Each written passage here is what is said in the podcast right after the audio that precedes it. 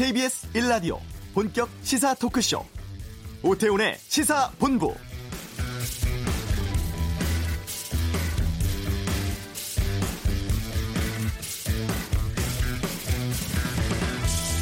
한국 국적을 포기한 가수 유승준 씨에게 입국을 제한한 것은 법적으로 다시 판단해야 한다는 대법원 판단 나왔습니다.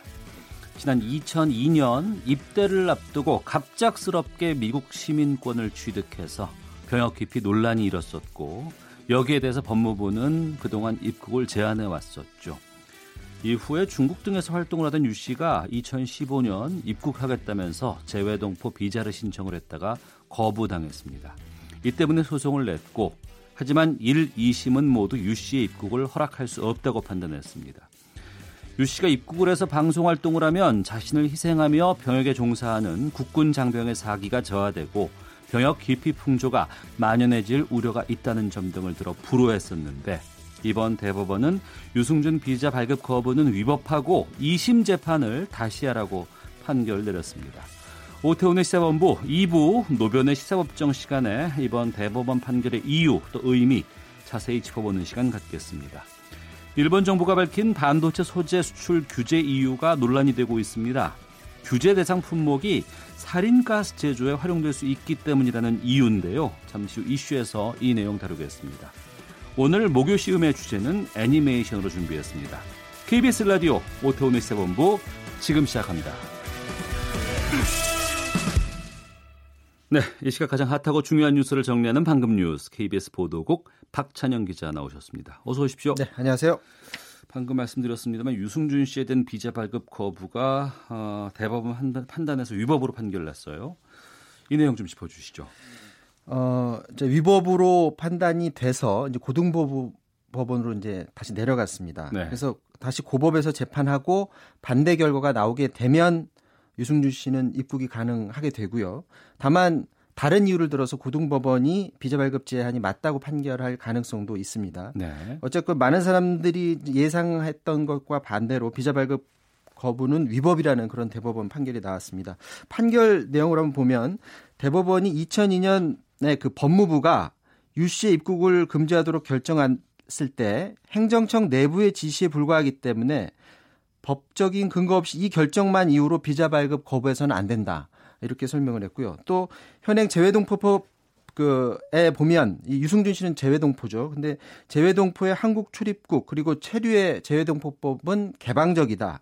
또 병역 기피를 할 경우에는 38살 이전까지만 제한하도록 해야지 38살이 넘었는데도 입국을 제한하는 건 옳지 않다. 이런 취지의 판결을 내렸습니다. 이건 말고도 비자 발급 거부 당시에 거부 처분한 이유를 적은 서류를 직접 전해주질 않고 네.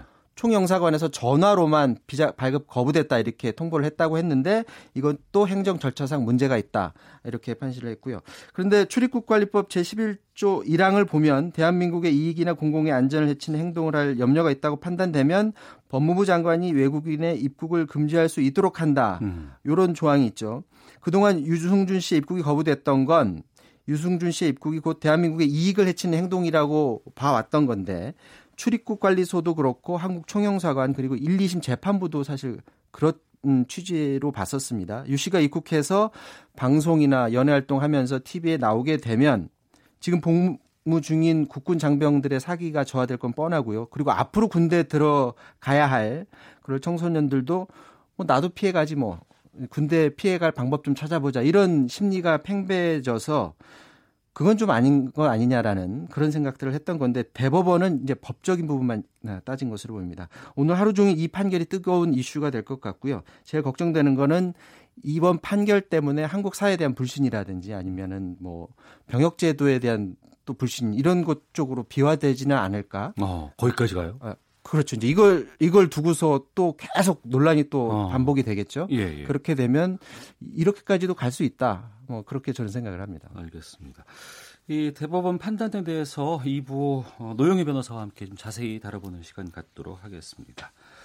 그리고 그 일본이 우리나라에 대한 수출 규제 조치 이유로 드는 게 이제 에칭가스 등을 북한에 들어가서 그 테러 목적 무기로 활용될 수 있다 이런 거였는데 이것도 이제 이슈에서 다루고 보겠습니다만 근데 오히려 일본에서 북한의 수출 규제 품목을 미수출한 사실이 확인됐다. 이런 주장이 나왔어요. 네, 바른미래당 하태경 의원이 오늘 국회에서 기자회견을 통해서 밝힌 내용입니다. 네. 아시겠지만 하태경 의원은 북한 문제에 대해서 나름 전문가시죠.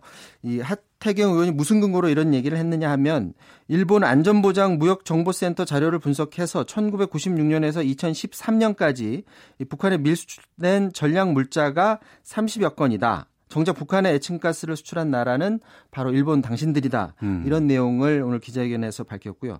애칭가스가 이 독가스인 사린가스 원료가 된다고 해서 그동안 시끄러웠었는데 구체적인 내용을 보면 1996년 1월에 오사카 항에 입항 중인 북한 선박에 보라나트륨 50kg, 2월 고베항에 입항 중인 북한 선박에 보라수산 50kg을 선적을 했는데 이건 모두 다 불법이다. 이건 그냥 본인의 생각을 밝힌 게 아니라 일본에 있는 자료를 근거로 해서 지금 말을 한 겁니다. 네. 또 2004년 11월에는 주파수 변환기 한 대가 화물 항공편을 통해서 중국을 경유해서 북한으로 넘어갔고 2002년 9월에는 동결 건조기 한 대가 북한으로 수출됐다. 이외에도 여러 가지 항목들을 구체적인 사례로 하태경 의원이 공개를 했는데요. 하 의원의 말은 일본 방송에서 한국이 전략 물자 특히 생화학 무기, 핵무기로 악용될 수 있는 이 전략 물자 수출 관리를 제대로 안 하고 있다. 아, 북한에 갔을 수도 있다. 이런 얘기를 했는데 오히려 일본이 대북 물자를 부실하게 관리해 왔다라는 증거다. 네. 이 자료를 보면 일본이 바로 블랙리스트 국가다라고 어 일본의 허술한 전략 물자 관리를 꼬집었고요. 그러면서 억지 논리 펴지 말고 가짜 뉴스 만들어내지 말고 즉시 한국에 대한 수출 통제를 처리하라 이렇게 촉구했습니다. 네. 정부도 이와 관련해서 뭐 여러 가지 외교적으로 해법을 찾고 있는 것 같은데 김현종 국가안보실 2차장 미국을 방문했다고요? 네, 국가안보실 2차장 김현종 차장이 현지 시간 오전에 덜레스 공항에 도착했거든요. 근데 우리 기자들이 질문을 하니까 한미 간에 논의할 이슈가 많아서 왔다. 백악관 그리고 상하원 인사들 만나서 한미 간의 이슈를 논의할 거다라고 말하고요. 일본의 수출 규제에 대해 미국의 중재 문제도 해당 이슈를 논의하겠다라고 어. 뜻을 밝혔습니다.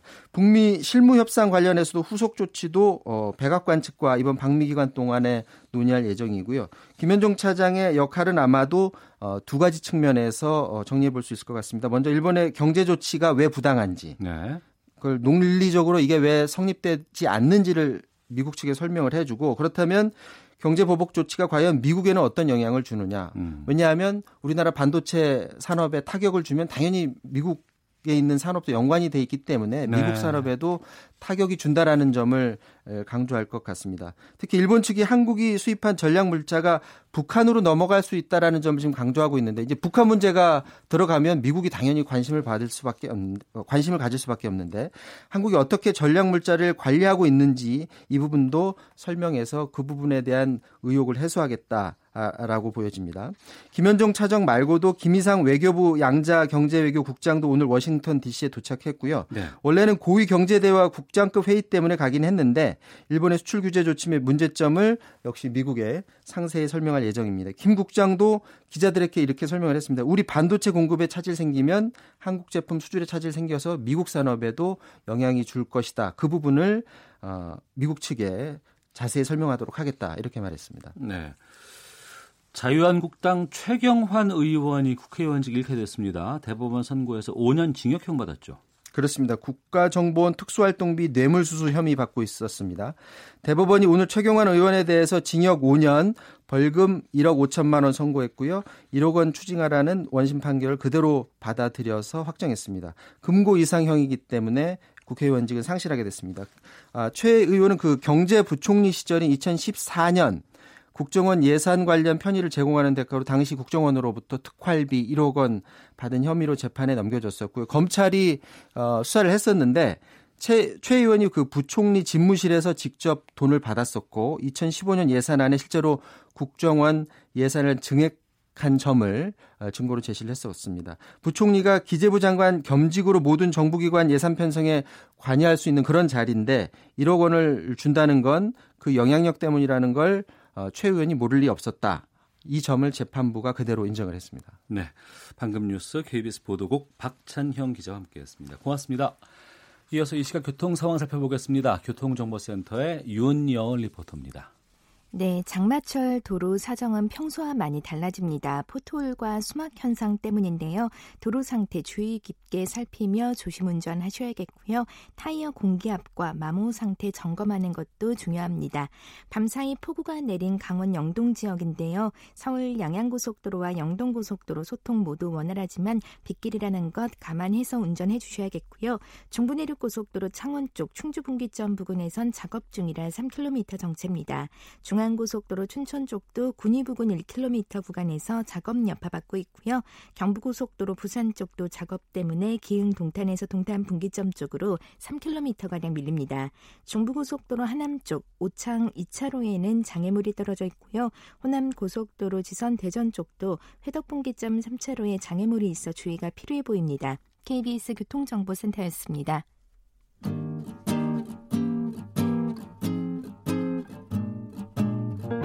KBS 1라디오 오태훈의 시사본부 여러분의 참여로 더욱 풍성해집니다.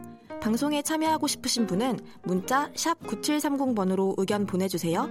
짧은 문자는 50원, 긴 문자는 100원의 정보 이용료가 붙습니다. 애플리케이션 콩과 마이케이는 무료고요. 시사본부는 팟캐스트와 콩, KBS 홈페이지를 통해 언제나 다시 들으실 수 있습니다. 많은 참여 부탁드려요. 일본 정부 관계자가 NHK를 통해서 반도체 소재 수출 규제에 대한 입장을 밝혔습니다. 이번에 규제 대상 품목 중 하나인 에칭가스가 살인가스 제조에 활용될 수 있다는 게 이유라고 밝혔는데요. 이 살인가스가 무엇인지 또 에칭가스 이용해 살인가스 제조할 수 있는 건지 좀 알아보도록 하겠습니다. 서강대 화학과 이덕환 교수 연결하겠습니다. 안녕하십니까? 예, 안녕하세요. 예. 먼저 이 살인가스가 어떤 거예요? 어, 살인가스는 1930년대에 처음 개발된 화학 무기 중에 하나입니다. 화학 무기요? 예. 예. 그 아주 독성이 강하고 그 특히 우리한테는 어 1995년에 예. 일본의 도쿄 지하철에서 그 오음 진리교 신도들이 그걸 그 저 시민들한테 뿌려가지고 어. 그 수십 명이 죽고 수천 명이 그 부상을 당하는 아주 참혹한 일이 있었습니다. 예. 그래서 일본 사람들한테는 그냥 단순한 화학 무기가 아니고 음. 굉장히 그저 기억이 나쁜 기억을 가지고 있는 그런 물질이고요. 네. 어 지금은 이제 화학 무기 금지 조약에 따라서 전 세계의 거의 모든 살인 그 화학 무기는 어 다 그, 그 해소가 됐습니다. 그런데 어. 이제 최근에 그 이 중동 지역에서 예. 이라크, 사우디아라비아 이런 데서 또 이거를 사용했던 그 흔적이 남아 있습니다. 그래서 아주 위험한 어. 그런 그 화학 무기죠. 독가스입니다. 예, 단순히 가스가 아니고 그냥 무기로 지금 이게 쓰이고 있고 법적으로는 지구상에서 있으면 안 되는데 일부에서 이게 지금 남아 있는 것으로 추정되는 상황이군요. 그렇습니다. 예. 그러면 이 살인가스는 어떻게 만들 수 있는 거예요?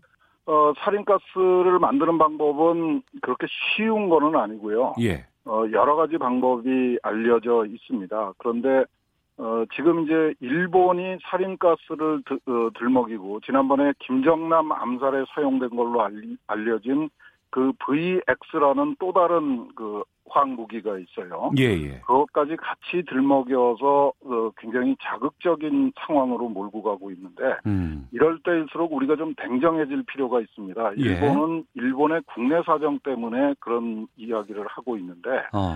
어 그거를 우리 정부가 정확하게 그 해명을 해줄 필요가 있고요. 네.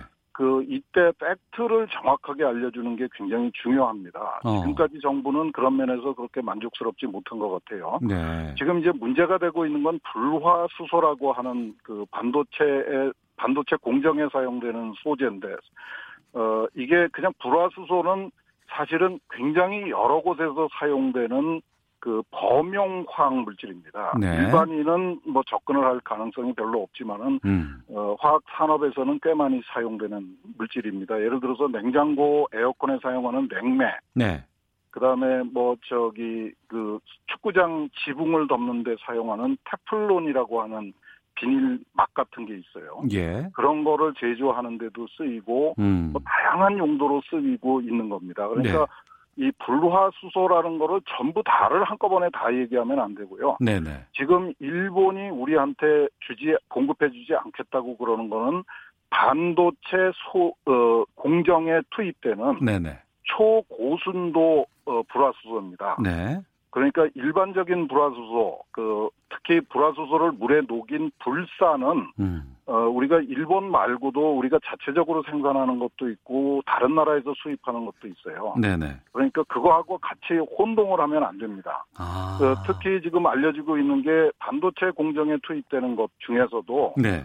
그 우리 전자 그 반도체 업체가 가장 많이 생산하는 D램에 사용되는 어, 불화수소는 어, 정상적으로 공급이 되고 있는 걸로 알려지고 있습니다. 그러니까 메모리 쪽에 사용되는 거는 정상적으로 그렇죠. 들어오고요. 예, 그러니까 예. 똑같이 반도체용 소자인데도 불구 소재인데도 불구하고 예. 어, 대부분은 들어오고 음. 이제 차세대 반도체 그러니까 우리가 이제 그 일부 저 우리 삼성전자나 하이닉스 같은 데서 신경을 써서 개발하고 있는 반도체에 사용하는 네네. 정말 초고순도 쉽게 어. 말씀드리면 D램에 사용하는 거는 99.999%짜리고요. 네.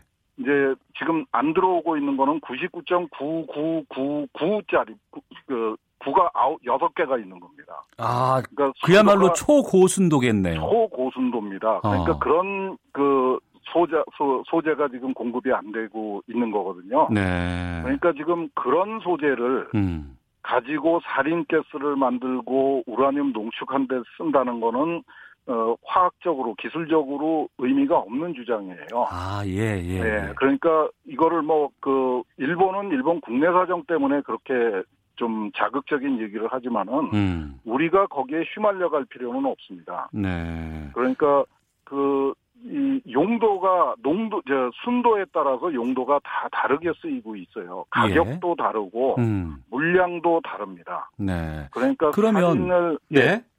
예, 살인을 제조하거나 음. 또는 그 저 우라늄 농축할 때 사용하는 거는 사실은 불산이고요. 네네. 그 불소를 어, 불화수소를 물에 녹인 거고요. 음. 그다음에 특히 그 살인가스 제조에는 불화수소는 기체 상태이고 독성이 강하고 다루기가 부식성이 강해서 다루기가 굉장히 어렵습니다. 네. 근데 살인가스에는 불화 나트륨이라고 해서요. 예, 예. 이인 어 비료, 인산 비료를 제조하는 공장에 굴뚝에서도 채취할 수 있는 하얀색 가루입니다. 아. 그거를 사용하면 훨씬 더 쉽게 만들 수가 있어요. 그러니까 불화 수소 말고 불화, 불화 나트륨을 가지고 살인가스도 뭐, 충분히 만들 수 있다. 그렇죠. 그러니까 굳이 그 다루기 힘든 불화 수소, 특히 어, 반도체 공정용으로 개발, 어, 생산한 초고순도의 그 불화수소를 그렇게 전용을 할 필요가 없습니다. 예. 그뭐 우리가 어떤 이유로든지 공급을 해줘야 된다 그러면 다른 대안을 제시할 수 있기 때문에 네. 어 그 논란에서는 그렇게 그 휘말려 들어갈 필요는 없을 것 같아요. 정부가 초고순도 불화수소를 우리가 얼마나 수입을 했고 음. 어떻게 사용했는가를 어 전 세계가 알 수 있도록 확실하게 보여주면 얘기는 끝나는 것 같습니다. 그러니까 정리를 해 보면 일본에서 특히 정부 관계자가 이걸 밝혔다는 게 좀 화가 나는데. 어, 뭐 그거야 뭐 일본 측의 나름대로의 이유가 있겠죠. 우리 입장에서는 섭섭하지만은. 예, 예. 뭐 상황이 상황이니까 뭐 그런 거에 너무 신경 쓸 필요는 없을 것 같고요. 어, 어 지금 뭐 그 이 우리 입장에서 이게 그 반도체 공정용 지금 일본하고 우리나라하고 문제가 되는 그 불화수소 초고순도 불화수소가 그 다른 용도로 쓰였을 가능성은 그 기술적으로도 가능성이 굉장히 낮다. 네. 그러니까 정부가 그 그거를 분명히 밝혀주면 되고요. 그리고 음. 일부 언론에서 어, 최근에 그 우리의 수입량이 네. 도입량이 네. 굉장히 늘었었다. 어. 비정상적으로 늘었었다. 이런 보도가 있던데. 예, 예. 어, 우리가 장 2017년하고 2018년이 예. 우리 반도체 업체들이 정말 엄청난 물량을 생산해서 팔았습니다. 호황기였죠, 그때가. 네, 그렇죠. 예, 예. 계속해서 기록을 경신했습니다. 예. 그러니까 그, 그 많은 양을 생산하기 위해서 불화수소, 초고순도 불화수소도 많이 도입을 했을 게 확실합니다. 음. 그러니까 그런 사실까지도 같이 예. 그 정부가 깨끗하게 정리를 해서 공개를 해주면은 어. 이건 단순히 우리 국민들한테도 필요한 정보이고 네네. 어 일본한테도 도움이 될 거고요. 예. 그다음에 다른 그 전 세계 그 우리를 지금 좀 걱정스럽게 보고 있는 다른 나라 입장에서도 음. 우리 정부가 그그 그 자료를 좀 뭐 그 영업에 문제가 될 가능성이 있지만은 네. 있을 수도 있습니다. 그런데 그렇다고 하더라도 지금 이 상황에서는 뭐 그 영업 비밀이다 이런 걸 내세울 이유는 없을 것 같아요. 정리를 하면 우선은 이제 호칭에서요.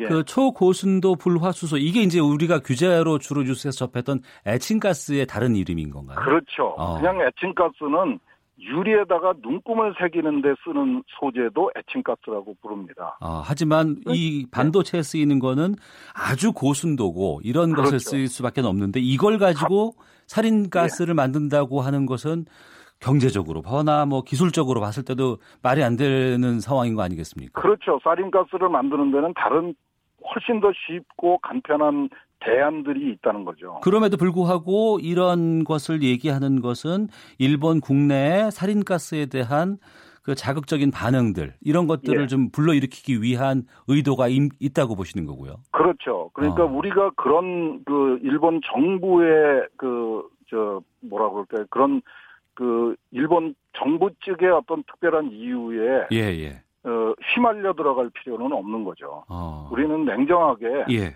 사실은 사실대로 보고 우리가 밝혀줘야 될 거는 음. 일본하고 문제가 되는 초고순도 네. 그 6-9이라고 부릅니다. 99.9999%짜리. 예.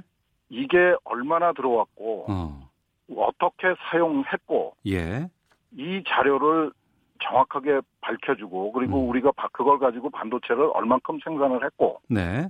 이런 사실을 밝혀주면은 뭐 당연 쉽게 납득을 시킬 수 있을 것 같아요. 그리고요, 그 일본 정부가 이 예. 얘기도 했는데, 그러니까 우리에게 수출한 에칭가스 초고순도의 불화수소를 북한으로 유출했을 여지가 있다는 얘기를 계속 했잖아요. 어, 일본 정부 관료가 그 발언한 내용을 저도 조심스럽게 살펴보고 있는데, 예. 어, 초고순도라는 말을 쓰지를 않고 있습니다. 어. 즉 의도적으로 말을 흐리는 거죠. 예, 예. 아까 말씀드렸다시피 불화수소는 굉장히 다양한 용도로 사용되는 범용 화학 물질이고 음. 어, 다른 그 용도로 쓰는 거는 지금 전혀 문제가 없고요. 예, 예. 국내에서 생산하는 거, 일본 이외에 다른 나라에서 수입하는 거 이런 거에서 전혀 수급에 문제가 없고 음. 지금 문제가 되고 있는 거는 일본의 독 아주 그 독특하게 그 기술력을 가지고 있는 99.999%하고 99.9999% 네네.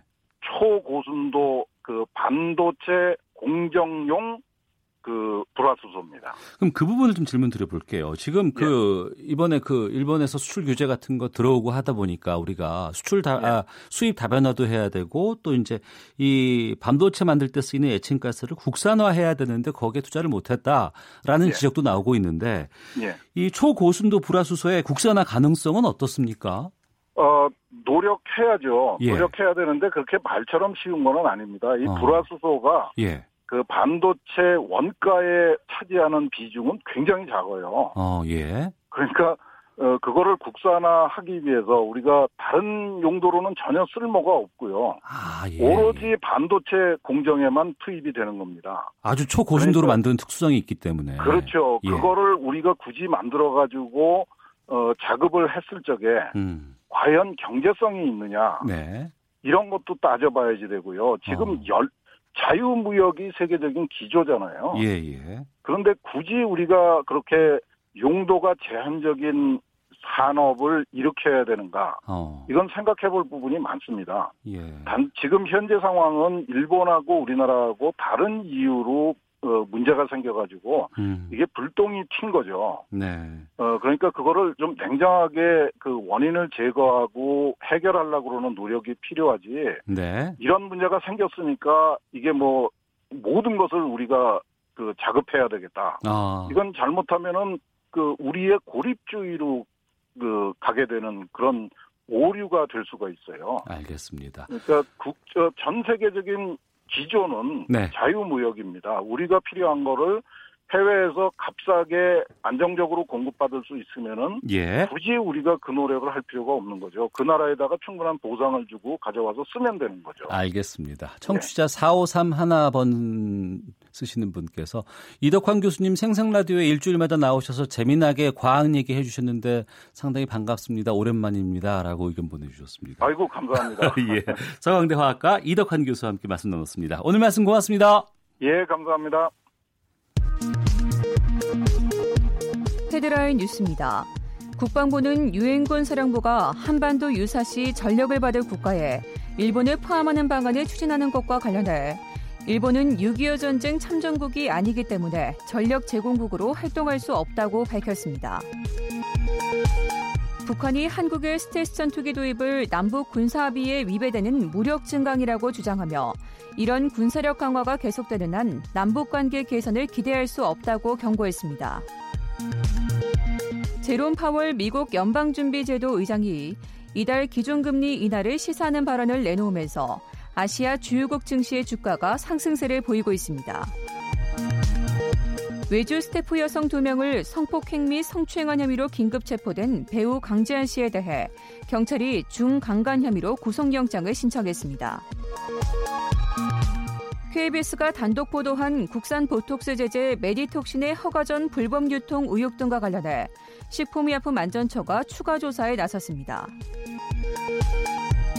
7월 수출이 하락세로 출발했습니다. 관세청은 어제까지 수출이 136억 달러로 1년 전 같은 기간보다 2.6% 감소했고 반도체 수출은 25% 하락했다고 밝혔습니다. 지금까지 헤드라인 뉴스 정원 나였습니다.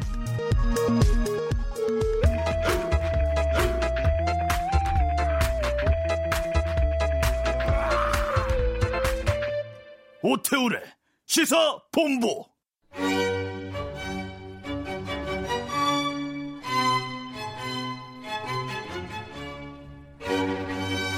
네, 시사로 묻고 음악으로 답하는 코너 목요 시음회 음악 평론가 김경진 씨와 함께 하겠습니다. 안녕하십니까? 네, 안녕하세요. 예. 40대 전후 중년층이 디즈니 애니메이션 마법에 다시 한번 빠져들고 있다. 이런 평가가 나오고 있다고 하네요. 그러니까 네. 1990년대 디즈니 애니메이션을 보며 성장한 3, 40대가 부모가 됐고 자기가 어릴 적 추억을 소환하는 동시에 자녀들과 함께 추억을 공유할 수 있기 때문이다. 이런 분석이 나오고 있습니다. 최근에 알라딘이 900만을 넘어서 1000만 관객 향해 가고 있고 토이스토리 4 역시 300만 가까운 관객을 모으며 순항 중이라고 하던데 김경진 평론가도 혹시 이 세대시죠? 네, 그렇죠. 네. 네. 저는 90년대는 아니고 80년대 어렸을 때 그 일요일 아침마다 TV에서 방영하던 아 디즈니 예, 그, 예, 많이 예, 있었어요. 예, 예. 미키 마우스 나오고 막 했던 거. 예, 예, 예, 그게 지금도 굉장히 기억에 많이 남는 그 작품들이 많이 있는데 그것 때문에 일찍 일어났어요. 맞아요. 아, 그렇죠. 예. 그 디즈니의 파워가 최근 몇 년 새 할리우드에서 정말 어마어마합니다. 그래서 네. 올해 그 박스오피스 기록을 보니까 네. 2019년 그 돈 흥행 제일 많이 한 영화들 순위를 보니까 어벤져스 엔드게임, 네. 캡틴 마블, 알라딘, 어. 토이스토리 4 그러니까 5위 안에 디즈니 작품들이 다 그냥 포진이 되어 있어요. 그래서 예. 그 정도로 굉장한 지금 그 영향력을 지니고 있는 어 곳인데 예. 사실 디즈니 애니메이션은 내 역사는 굉장히 오래됐습니다. 미키 마우스가 작년에 90주년을 맞이했었죠. 그래서 네. 어, 1928년에 이제 처음 등장한 이래로 그 장편 애니메이션으로 치면은 1937년에 백설공주가 네. 어, 어마어마한 흥행 기록을 세웠었고 지금까지 장편이 그 애니메이션 숫자가 57편이에요. 네. 그래서 어, 오랜 역사를 가진 만큼 어, 거기에 그 담겨 있던 뭐 수많은 음악들, 이야기들 굉장히 음. 많은 이야기들이 있죠. 네. 단순히 만화 영화 주제곡 이 정도를 넘어서 디즈니만의 음악을 모아서 음반으로 나온 것들도 꽤 봤던 것 같습니다. 네, 꾸준하게 음반도 발매가 되고 있고 예. 또 이제 각 영화가 이제 개봉될 때마다 사운드 트랙이 발매가 되기 때문에 또 어. 디즈니 애니메이션 하면 대부분 또 이제 뮤지컬의 형태를 띠고 있기 때문에 예. 음악이 또 빠질 수 없는 요소로 자리하고 있죠. 음, 특히 재즈곡 같은 것들을 주제로 삼은 노래들도 참 많이 등장하는 네, 것 그렇습니다. 같은데. 네. 그러면 오늘 디즈니 애니메이션 처음으로 들어볼 음악은 어떤 곡을 꼽으셨습니까? 네, 뭐 명곡들이 엄청나게 많습니다. 뭐 예를 들어서 그 방금 말씀하신 그 재즈 스탠다드로 자리한 곡 중에 하나가 백설공주에 그 삽입됐던 Someday My Prince Will Come이라는 노래도 아, 예, 예. 예, 아주 많이 그 연주가 되고 있는 작품인데 어, 오늘 첫 곡으로 준비한 작품은 피노키오의 주제가입니다. 어, 피노키오는 1940년에 개봉됐던 작품이에요. 예. 아마도 그 이 작품 어, 보지는 않았어도 음. 이게 어떤 작품이고 어떤 캐릭터가 등장하는지는 다들 알고 계실 거라 생각합니다. 이 그 영화의 주제가가 클리프 에드워즈라는 인물이 불렀던 네. 그 When You Wish Upon a Star라는 곡이에요. 어. 근데 이 클리프 에드워즈는 그 피노키오에서 등장하는 귀뚜라미 지미니 크리켓 목소리 연기를 하기도 했고 예. 그 당시에 그 뮤지컬 배우로 굉장히 그 인기가 높았던 아티스트인데 어.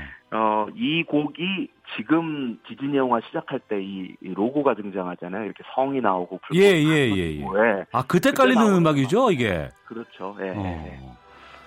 클리프 에드워즈의 When You Wish Upon a Star 피노키오의 주제곡이라고 하는데 이 곡 잠시 듣고 계속해서 말씀 이어가도록 하겠습니다. When you wish upon a star, makes no difference who you are. Anything your heart desires will come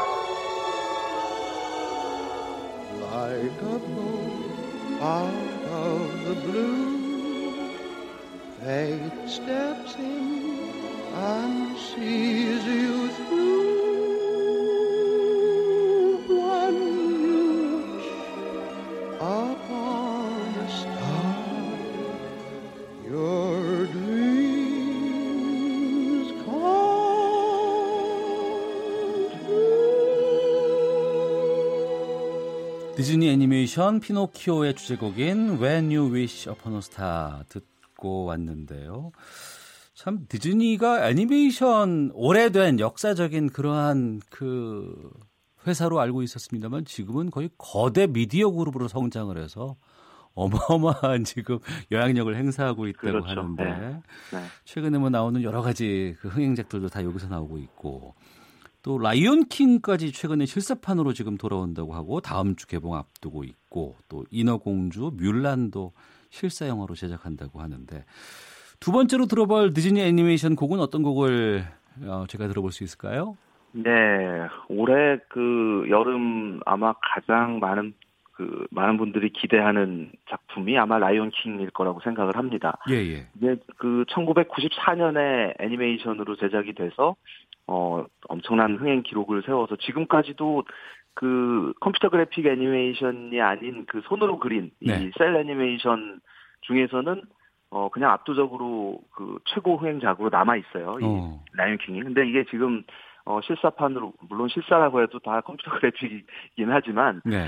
어 그래서 그 뭐 가수 그 비욘세라든지 차일디시 감비노라든지 이런 인물들이 또 목소리 연기 노래를 어로 참여를 해서 네. 기대를 모으고 있습니다. 이 라이온킹 하면은 떠오르는 여러 곡들이 있을 겁니다. 당시 아카데미 그 주제가상 수상했던 엘튼 존의 Can You Feel the Love Tonight이라는 곡 많은 사랑을 받았었죠. 저는 하쿠나 마타타 뭐, 기억나요. 네, 하쿠나 마타타 네. 참 재미있는 흥겨운 노래인데 오늘 준비한 곡은 그 영화가 딱 시작되면서 어, 마치 뮤직비디오처럼 이렇게 흘러나오는 Circle of Life라는 곡입니다. 네. 이 곡은 그러니까 이 라이온 킹의 그 음악을 담당했던 인물이 엘튼 존과 작사가인 팀 라이스예요. 네. 이가 아주 멋진 결과를 만들어냈는데 그 중에 음. 하나가 이 Circle of Life라는 곡이고 노래를 한 인물은 그 뮤지컬 배우로 활동했던 카멘 투알리라는 여성 가수 그리고 남아프리카 공화국의 그 아주 유명한 싱어송라이터인 레보엠이라는 인물이 참여를 했습니다. 예.